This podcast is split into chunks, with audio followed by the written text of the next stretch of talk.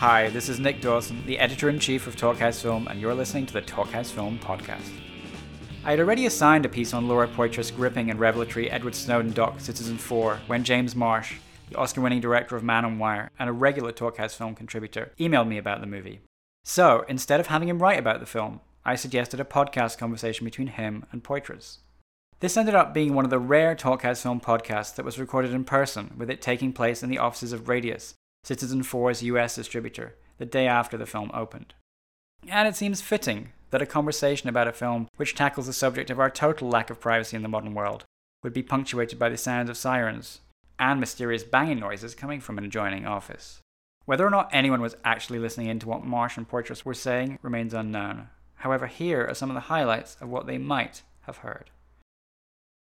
Well, I've just seen Citizen 4, and um, if I can play you the compliment saying I think it's the most important film I've seen in many years. I mean, not just because of its obvious historical value or what will become its historical value, because it also it's a film that just shows you the modern world in such a fascinating way as, as a film. And it, struck me when I was watching it. I was watching, firstly, a great film, a great piece of filmmaking, a great construction of a film, and also something altogether unique, which was uh, uh the kind of pivot of history, if you like, turning, um, which is kind of maybe not to overstate the, film's importance, but I think you can. Um, so maybe as a filmmaker, I'm curious about how you approached it on that sort of level of, of making it so watchable and so gripping.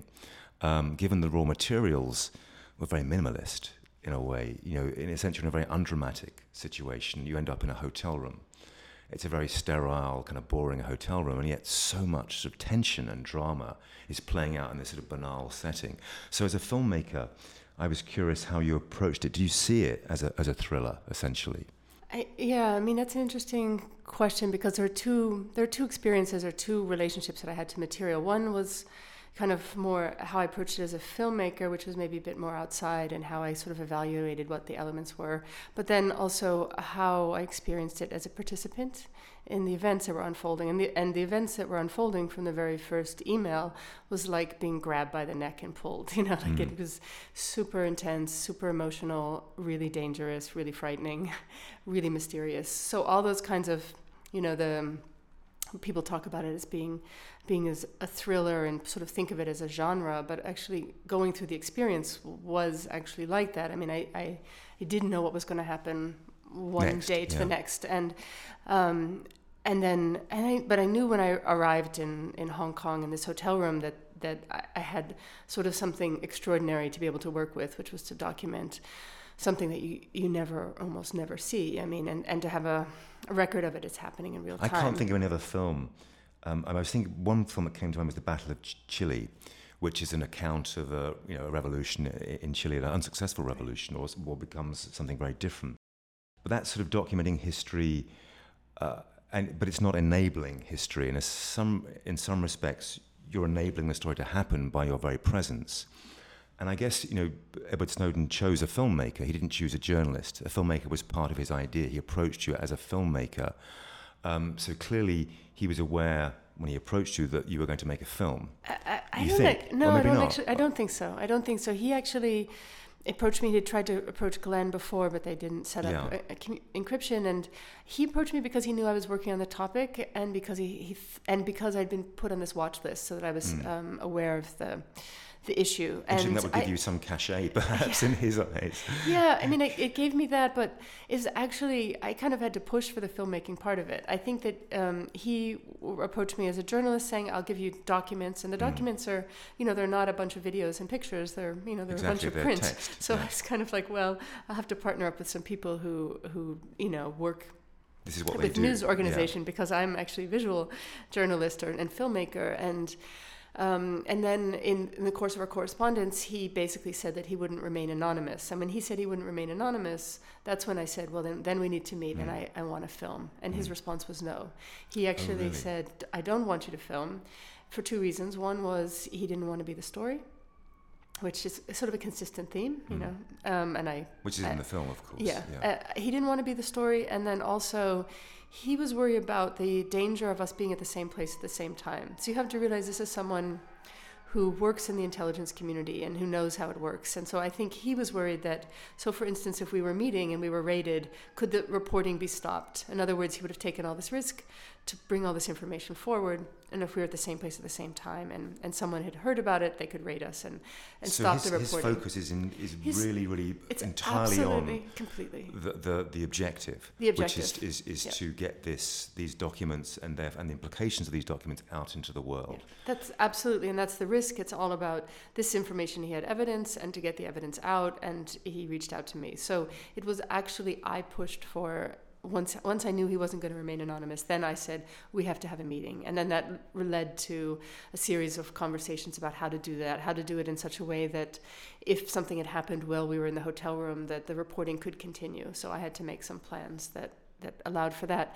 But but in, back to your filmmaker question and being you know confronted with a hotel room, I was actually very. I, I walked into the room. I said, "Wow, there's not a lot to work with here." Mm-hmm. You know, I mean, all my sort of filmmaker instincts was saying like, "There's a lot of white here. Like, white is mm. not really you know the best thing to." to have to work with in video and, and and it's a contained space and it's a generic space. I think though I didn't appreciate the you know the good things that came of that. Well, the, of claustrophobia. claustrophobia. I mean, yeah. it's like you're all trapped in there, and that, that's a very strong theme of the film. And what, what also, I've got so many other questions I want to ask you about when we started out there, to follow on from what you just said, but it strikes you that the, the enemy, if you like, the antagonist, is invisible. Uh, and yet, that hotel room, you're very aware of these unknown, un- unseeable, uh, you can't see the forces that you know are going to descend upon you at a certain point, um, which makes it, uh, as a, as a film, very gripping. Um, that you are trapped, and there are these um, these very powerful forces that are lurking all around you, unseen, invisible. Um, let me ask you a question. that I think you know certainly crossed my mind as a filmmaker when when you were first approached by Snowden, and I, I asked myself the question, what would I do? And I think most of us may not have t- made the, the choice that you made. I mean, you think about what you stand to lose, and I definitely would have made that calculation. And also, I- I guess, from your point of view, what you stand to gain, or what the world stands to gain by you making that choice. Did you agonize that choice at all? Did you did you second guess it and begin to see a different future for yourself if you made this choice? I, I think by the time he'd contacted me, and so this was, you know, I'd been working on documenting America post 9 11. Mm. And so I had seen a lot and been through a lot. And, in- and in a way, by the time he had contacted me, I was at a point where I could make that decision. It, did, it wasn't like a, it wasn't a tough one. Was- uniquely as a filmmaker in our sort of filmmaking circle you know, in America, that will, that will be true. So, did, did you foresee or begin to kind of project into the future what this might mean for your life? I- I mean, I knew it was dangerous. I mean, there was no doubt. It was. I knew it was dangerous that the person who was communicating with me had their life on the line, and and therefore I had their life in my hands, and that I knew that it was dangerous for the reporting. I mean, that's clear. Um, but I, I guess I'd been a bit toughened up. Like, there's a way that I'd, I'd for you know for so many years being sort of harassed you know at the border and I just think well I'm not going to let I'm not going to let the fear of the fact that the US government is coming down on journalists and whistleblowers stop me from doing this. Like it just becomes a calculus of can you live with the fact that you decided not to? And and in my case I just I I, I, I had a certain tolerance for risk at that point. And partly it's because this is what this is my country, you know. I mean, mm. this is I mean, if you think of the risks and the the damages that we're causing, you know, globally, you know, I'm in a position of privilege, you know. I can choose where I want to take risks, where I want to go, which is unlike Iraqis or unlike people who are, you know, their drones flying overhead. I mm. mean, I, I feel like there's a responsibility as a citizen and and also as a documentarian, I have I have some skills that are potentially of use in this you know um, situation. So I, that's a decision I'd made a, a while ago, and and so but which isn't to say that it wasn't really frightening, and it was. I mean, what you describe as a sort of unseen, menacing force is something that I've felt from you know from the very early emails that I had con- and continue to this you know this very day where I, I feel this you know you don't quite know where the danger is but it feels very present And one sort of knows, you know, that there's a there's, there's some vindictiveness in in how a government will respond to this kind of thing. And, and you know, uh, when I have learned and read about your before you made this film, what was happening to you every time you came to the US, and you could no longer come to the US with any kind of confidence without being humiliated and harassed and and just for, for telling for telling the truth. And that, that really upset me. I remember reading about this when I was in Copenhagen and I got really upset thinking that you were paying this price in your life for, for telling the truth. Uh, and that, that, that troubles all of us, I think, in the filmmaking community that someone of our, in, who's doing our work, I mean, in your case, more bravely than I've ever done, um, was being subject to this, what seemed like persecution essentially. You know, I don't really interpret it that way. Like, I don't think that the U.S. has like some thought police that that, that looks no, at films. we're giving them too much credit this, in a way, yeah, aren't I we? think that's it's a much more inept. yeah, I think I it's inept, self-perpetuating, mm. secret. You know, um, it's kind of bureaucracy system. that just, yeah, like, just trundles towards yeah. somebody like like you, and it just has to do it. Right, and and then once you kind of get sucked, it's more Kafka-esque. You know, you just can't get out with the maze, and you're Yeah. sucked in it, and you don't know where the door is, and so um, so I don't feel like there that it's my my films that are you know Mm. that It's just you're just a number uh, yeah. and a name that has to be dealt with this way. But the level of ineptness is kind of profound because they would, I mean, for six years they stopped me every time. They asked me the same Mm. questions. I stopped answering them. I mean, why? Like, what is the point in continuing to do that? And it, in the end, it actually, like, like I say, in a sense, prepared me to make this film Right. because I had to sort of, You've you been know, a victim of some of the very same things that Snowden was hoping to expose, I guess. yeah. And, I- and I had to learn some tools, you know, to, to just, you know, protect the material that I was working with was fine. So in a way, you know, it's a um, unintended consequences of, you know, of of being targeted taught me a little bit about how, you know, to to defeat the government at their own game in a Mm. certain way. So Kind of like judo, and you're using Yeah. their strength against them to some Yeah. extent.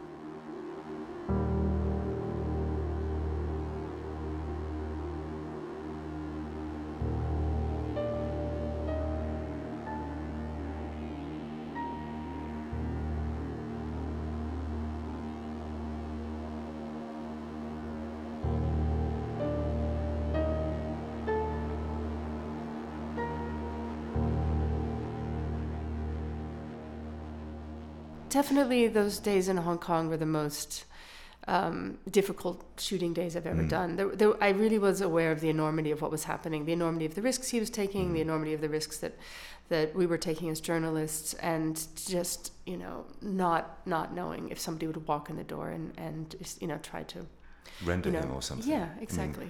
So I actually had, you know, usually when I shoot, so I do my own shooting, and and I, I mean, I love shooting. I mean, that's what I love doing more than anything, and I love shooting verite when things are happening Mm. in real time. And usually when I shoot, I I know when I'm getting when it's like, oh, that's the moment that's going to be Mm. in. Like I can just filter it, and and and so it's happened in you know conflict zones and every other situation that I've ever filmed. I knew, but this situation, I was in a much more state of shock, Mm. and actually there were things that I completely repressed immediately. That I just like the conversation. There's a conversation where he and Glenn are talking and the camera's panning back and forth. That I had no memory of ever shooting. That I, Mm. I only saw again Mm. once I got to the editing room. And I think that because what they're talking about is how and when to ma- go public, which seemed like a really risky thing to Mm. do. And I think that, you know, like sort of my brain just went into like, you know, I, I need to you know, to, in order to keep working, I Mm. need to sort of just you know repress this for now, and and then sort of rediscover it later. So, uh, I, I thought that you know there was you know potential of really negative consequences for everybody, you know, in the room, and And maybe still, you know, let's be clear, I think. yeah, I think that you know these are really you know powerful forces that we've angered, and and um, you know I know that Glenn has had threats. You know he's Mm. been. I mean, Glenn was immediately attacked after. You know most forcefully, um, and of course you know I don't. You know Snowden's safety is not assured either.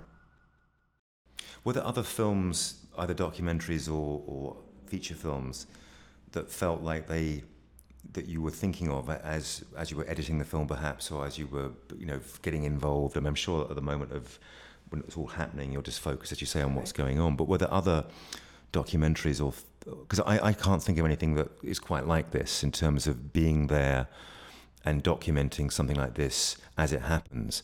Um, maybe you can. Um, I, I, I, I was racking my brain saying, what's this like? It's not like anything else I've ever seen. It's unique.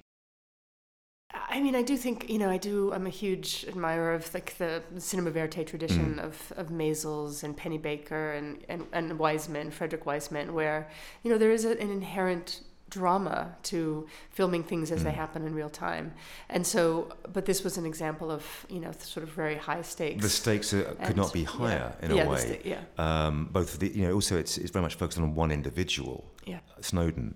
I mean, I Um, have to say, I mean, at one point, I um, as so my editor, I, I made this film with an extraordinary editor, Mathilde Bonnefoy, and she who she, who edited Run Lola Run and other fiction films. She Mm. also does documentary, and she hadn't seen Man on Wire, so we did a screening of Man on oh, Wire well, in the middle of, of editing, and because we were actually interested in this question of of courage, you Mm. know, and I think that that's a portrait of courage that's actually unlike anything you know I've ever seen, and and I think it also hinges on. I mean, I think if you hadn't, if you didn't have the sort of material, the contemporaneous um, document of how he prepared for it, Mm. you know, that's what sort of gives it its, you know, sort of its pulse and the photographs. You know, that you have these primary documents of. And also, he's able to articulate his motivation. Yeah. Uh, and very clearly, and that's something again that, y- that his character is going to be impugned in every which way. Right. But in, in your film, he's allowed we're allowed to see a very serious person making taking a, a- a- a- committing a, form of, if you like, social suicide, or, or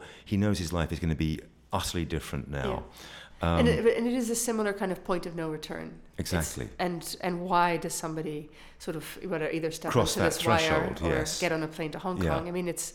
I mean, I think on just a uh, that that's what interests me more than necessarily the the issues in the film is how does somebody reach the reach a point in their life where the personal sacrifices become worth it for whatever goal Mm. that they're Mm. you know seeking and and so there's I, I, there's something that that resonates between these two films. I'm curious, what was your imp- like? Uh, how did you perceive when the, when the stories first started to break, and Well, and, and when we published the interview? What was Well, I mean, it just struck me that um, you know all the things you'd always, all your worst fears were true, in a way, and and secondly, I began to, I immediately had a kind of response saying I had real admiration for the man who did this, um, because you could see what he was, you know, what risks he was taking, how his life was going to change in, in ways that were going to be all, probably all bad, um, and I wish I were more shocked, in a way. Um, it just confirmed all those worst fears you had. And then I, I gathered, you know, quickly that you that, that obviously a film was being. I was very intrigued by the film. I thought, oh, there's gonna, a film's going to emerge from this.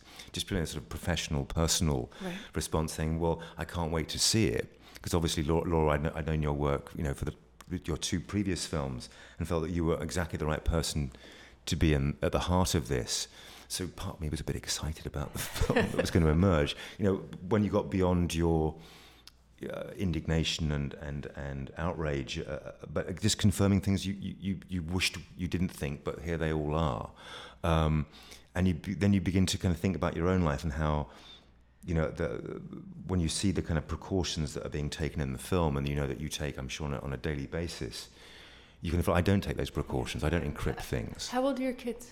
Nine and eleven. Do they they use the internet? I'm sure. They, I mean, they're a generation that are going to be, all have a different brain structure, I think, because of the internet and because of iPads and everything else.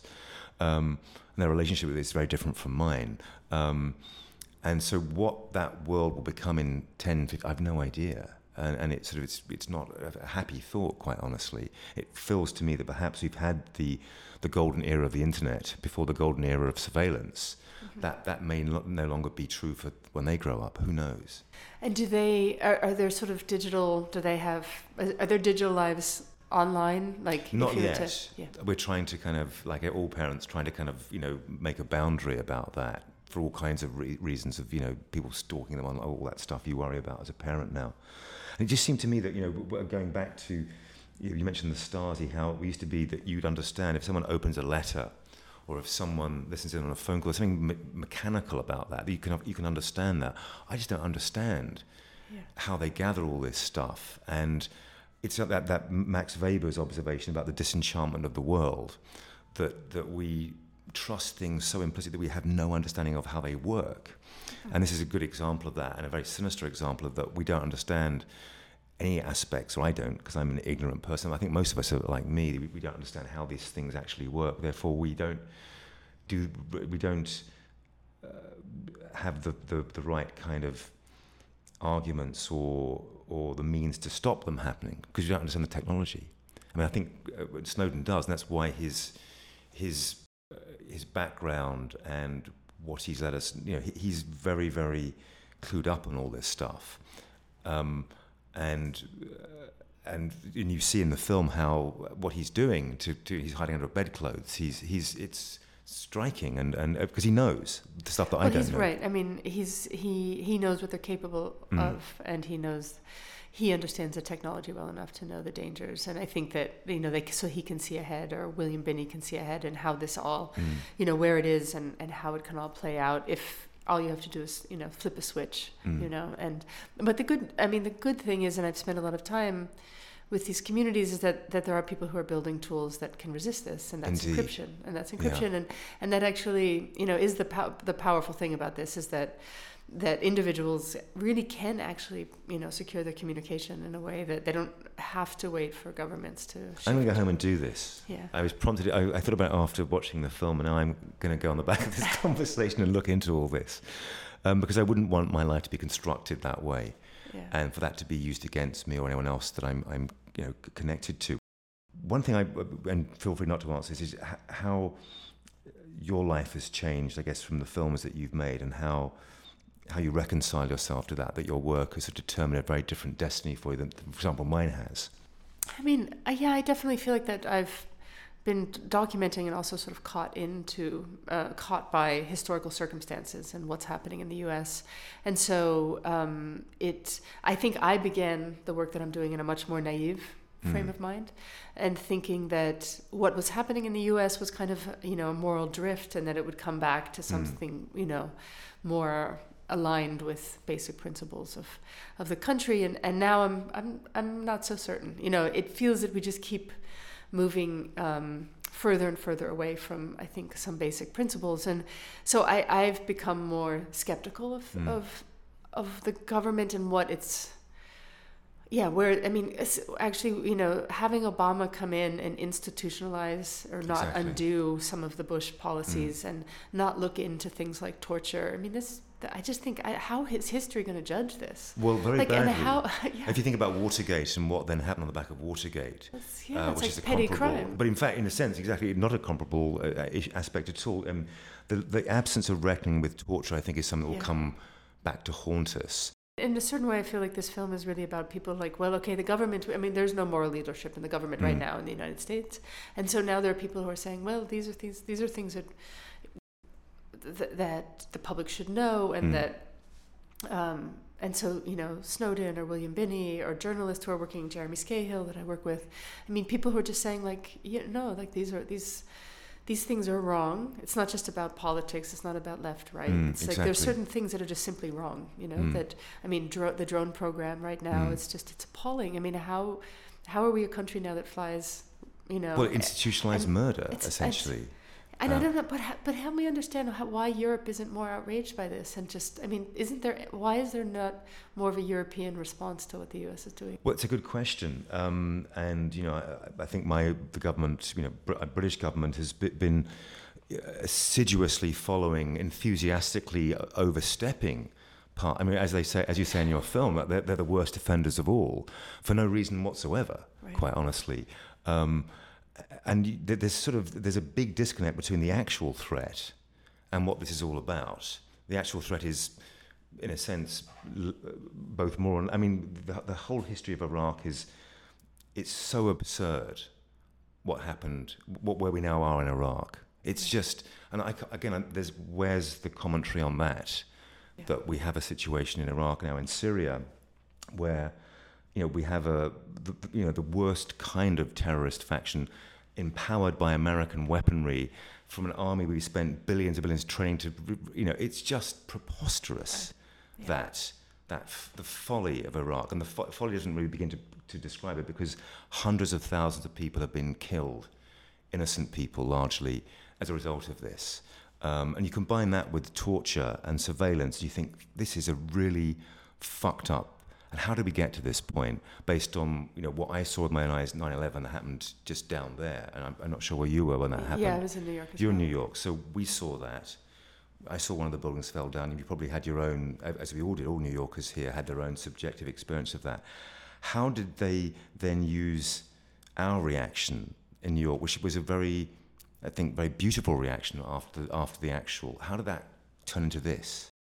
To get back to your question of how this work has impacted my life personally, I mean, I actually feel it's um, I've definitely had to make some sacrifices um, doing it. I mean, I'm often traveling for a long time, and it's hard to maintain relationships and friendships mm. and stuff. But right now, I feel that I'm actually surrounded. That there there is actually a community of people that that are willing to to come forward or take risks or put themselves on the line in different kinds of mm. ways, mm. not just whistleblowers, but the journalists that I've been working on, or even the people who've supported the film. So it does feel like they're that it's actually um, there is something happening. There's something yeah. that's happening that's that's questioning these mm. que- the w- these policies that you know the U.S. government, UK government, and others are, are moving in, and whether or not that will change anything, I don't know. But at least we're trying. What do you think you might be doing next? If I can ask a leading question. I'm interested probably more in working different ways than I am in different thematic concerns. Right. So I, I, you know, I love doing long form, but there is something about the um, the burdens of, of the narrative yeah. that you have to make choices that maybe are not always that there are other ways to work where other choices can be made.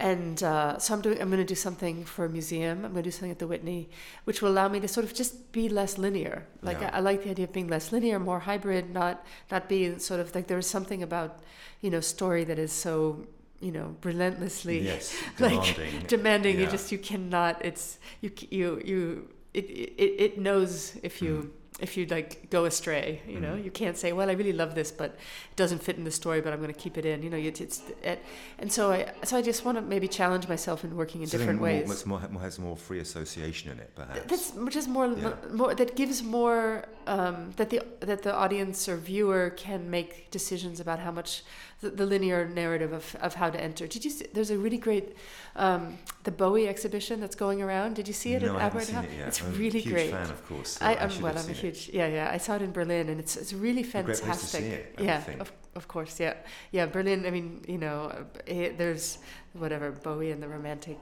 Berlin uh, days. Those, those, those, two great. I mean, Low. Yeah. The, that would have been a great soundtrack for your film. Yeah, actually, I thought about contacting him, but it, you know. Well, you never know. Yeah, um, um, uh, but it's it's you know you as a you enter into a space and the way it works is that you have these headphones and they're attached to sensors. So if you look at something, one you'll get one audio, and if oh, you're near another, you another audio. So you're it, the audience has a way of navigating their own. So it's more of a subjective labyrinth. experience, opposed yeah. to the film. You sit there and you yeah, watch exactly, it. where we control um, the cuts. But I think that's that, that sounds like a really fascinating idea to sort of do the, the work you do and to have you know the, some of the evidence that you have, if you like, and the, the drama of what you have, and some of the the, the, real need for, for thinking about what this means and what it means for me personally, yes. which is what the film does again rather brilliantly, I think, is it, it puts it down on, to you again at the end.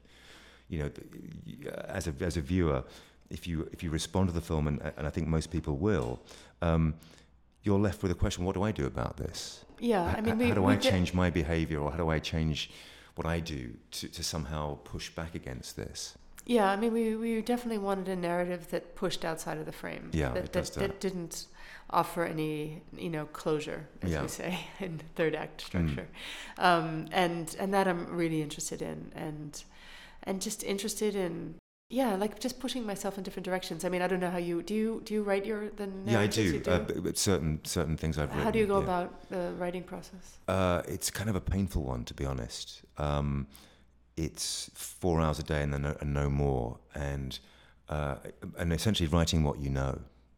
And do you, do you do do you say there's act one act two act three or do you say i kind of just blunder into it. And and you sort of write your way into something. I, I'm, I'm one for writing lots and then editing, like like in a film, like you yeah. shoot a lot and then you, you cut it down and you, what you leave out is really what the story is. is that right. What remains is the story. That's how I do, anyways. Is to just keep writing, yeah. and most of it's rubbish. But then eventually you begin to find stuff that bears scrutiny after a while. Yeah. Is is that something you want to do? Dramatic fiction. Filmmaking? I mean, I actually have I've you know I've been asked that. I mean, to me, I, I feel like maybe one of my best skills or um, tolerances as a filmmaker is my um, I like uncertainty. I like not knowing what's so you happening. like the free I like the I like the who I can't knows stand it, who knows who knows where this is going to Yeah. go, and that's exciting attitude towards filming in a Yeah. verite style. So you're really with. So I, I've never really felt myself a storyteller until I started working in verite documentary Mm. because I don't imagine the whole universe that I'm creating and where it will end. I mean, I'm Mm. much more in the present, thinking this is interesting and who knows where it's going to go, and being open to all sort of possible. Uh, and there's something about that that feels very vital and that feels like kind of the lifeblood of the work that I do. And I worry that if I was doing fiction, that all that would be sort of stripped away because you actually You're know probably where. right, actually. I mean, it's also knowing your strengths as a filmmaker allows you to refine them. And you know, I couldn't do that. I, I'm not. A, I tried to make a verite film, and I found it really, really difficult. I like to. I mean, my documentaries tend to be reconstructing stories that pre-exist in a way, and finding us the dramatic shape of them as history has left them behind for me to do. I feel like an Right. archaeologist that begins to add things to the building to make it Yeah. whole again. And what you do, what verite filmmakers do, which I kind of. And my favourite documentaries are all verite documentaries. I'm a huge fan of Frederick Wiseman. Yeah, it's fantastic. Um, the sort of poetic Yeah. sort of uh, verite, if you like. Um, and I found that to be uh, frustrating. I couldn't shape it. I couldn't construct it the way I wanted to. Um, I always missed the best moments Uh, when I was shooting it. I always would always miss the, the thing that was supposed to be you know, the most exciting thing was going to happen. I, I missed it, and I'm just not good enough to do that, quite honestly. I think Or it's patience. I think it's patience and, and a It's certain kind of patience, tolerance. Exactly. It's a huge amount of patience. It's a much more time-consuming venture, and you got to know also when you start a film, it may not be a film. Yeah. That- yeah, yeah, yeah. There's that- all that it it's all peter out. Yeah. And, and um, life being short, I kind of can't accept those those stakes, you know. Yeah.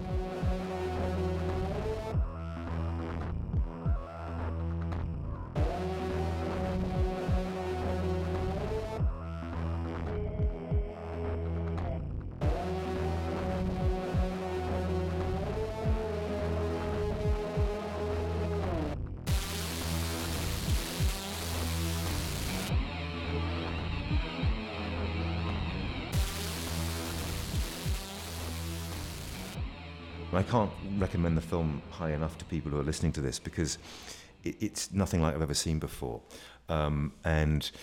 Uh, it, and it also delivers on a, on a level, as, as, as I said at the beginning, of, as a film. It's not just a, a documenting of a historical moment. Yeah. It's actually a really, dare I say it, sleek film and a, a kind of cool film to watch visually. And it felt like a kind of like almost a step forward from some of the work you've done before on that level.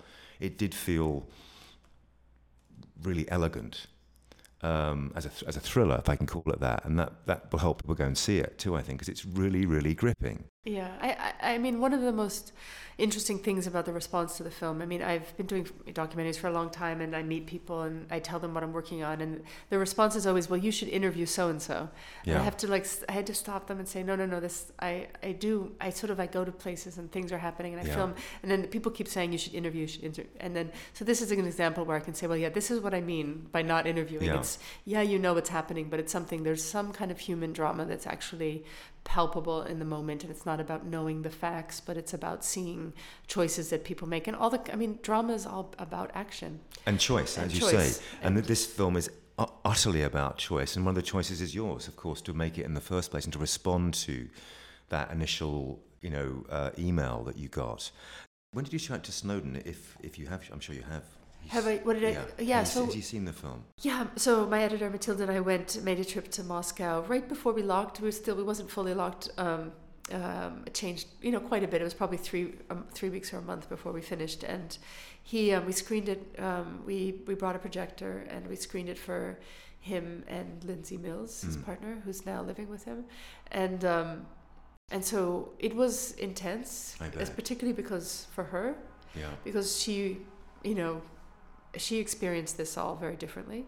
She was, you know, she learned what was happening. She was seeing the news, you know, Mm. and then to sort of be in the hotel room when it was happening and to Mm. see her partner and be Having had no knowledge like, that this is what he yeah, was she about had to do. right, yeah, amazing. no, and and so, so I felt there was a sort of palpable, you know, uh, sense of, sort of emotional. Um, uh, reliving of things, uh, and and then but, they, but she's she's actually an artist, so she was incredibly.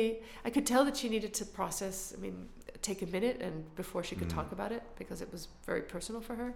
But she approached it really as an artist, and and Um, So she, it she was see great. its virtues as, as a Yeah, film, she's I guess. yeah, she really as, saw it as a the film. imagery being so yeah, there was a powerful and yeah, there's a couple things that, that Snowden said. Well, he talked about the hands at the end. He said that's a little bit arty, you know, like removing the pieces of paper at the end.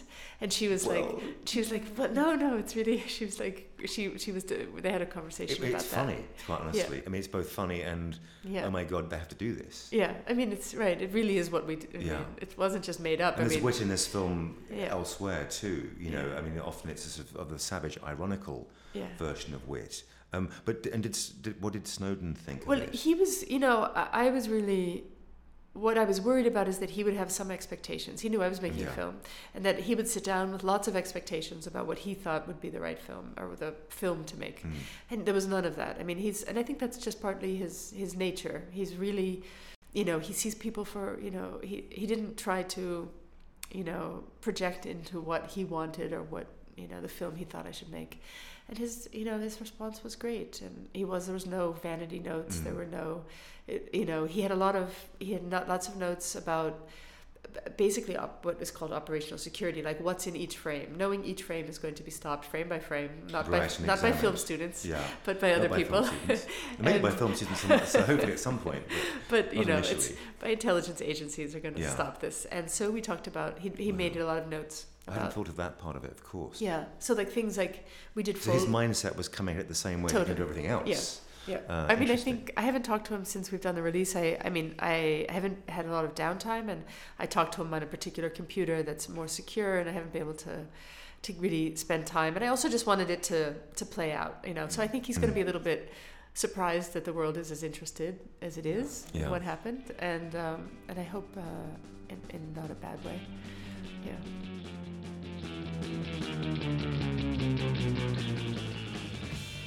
This is Nick Dawson from Talkhouse Film, and you've been listening to James Marsh and Laura Poitras in conversation on the Talkhouse Film podcast.